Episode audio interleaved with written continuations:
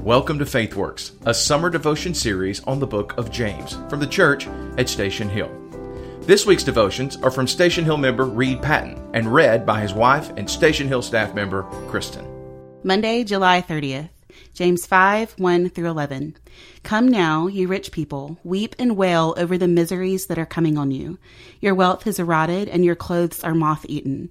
Your gold and silver are corroded, and their corrosion will be a witness against you and will eat your flesh like fire.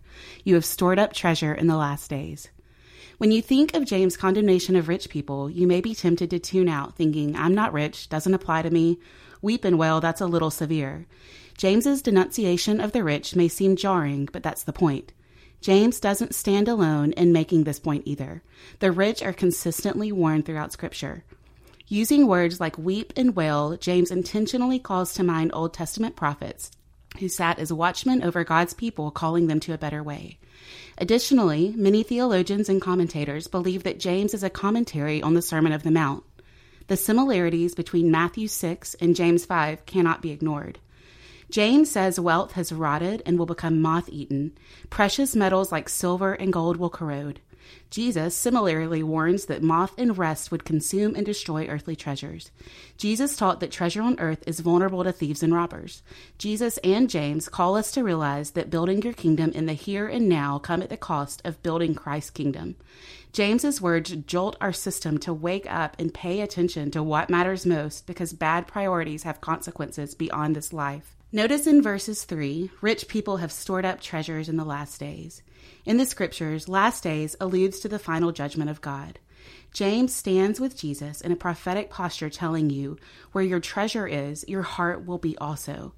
While you can hide your bank statements from a friend or even a spouse, you cannot hide it from God because the wallet reflects the heart. James is not making a blanket condemnation against the wealthy. James condemns an unhealthy focus on the treasures of this world.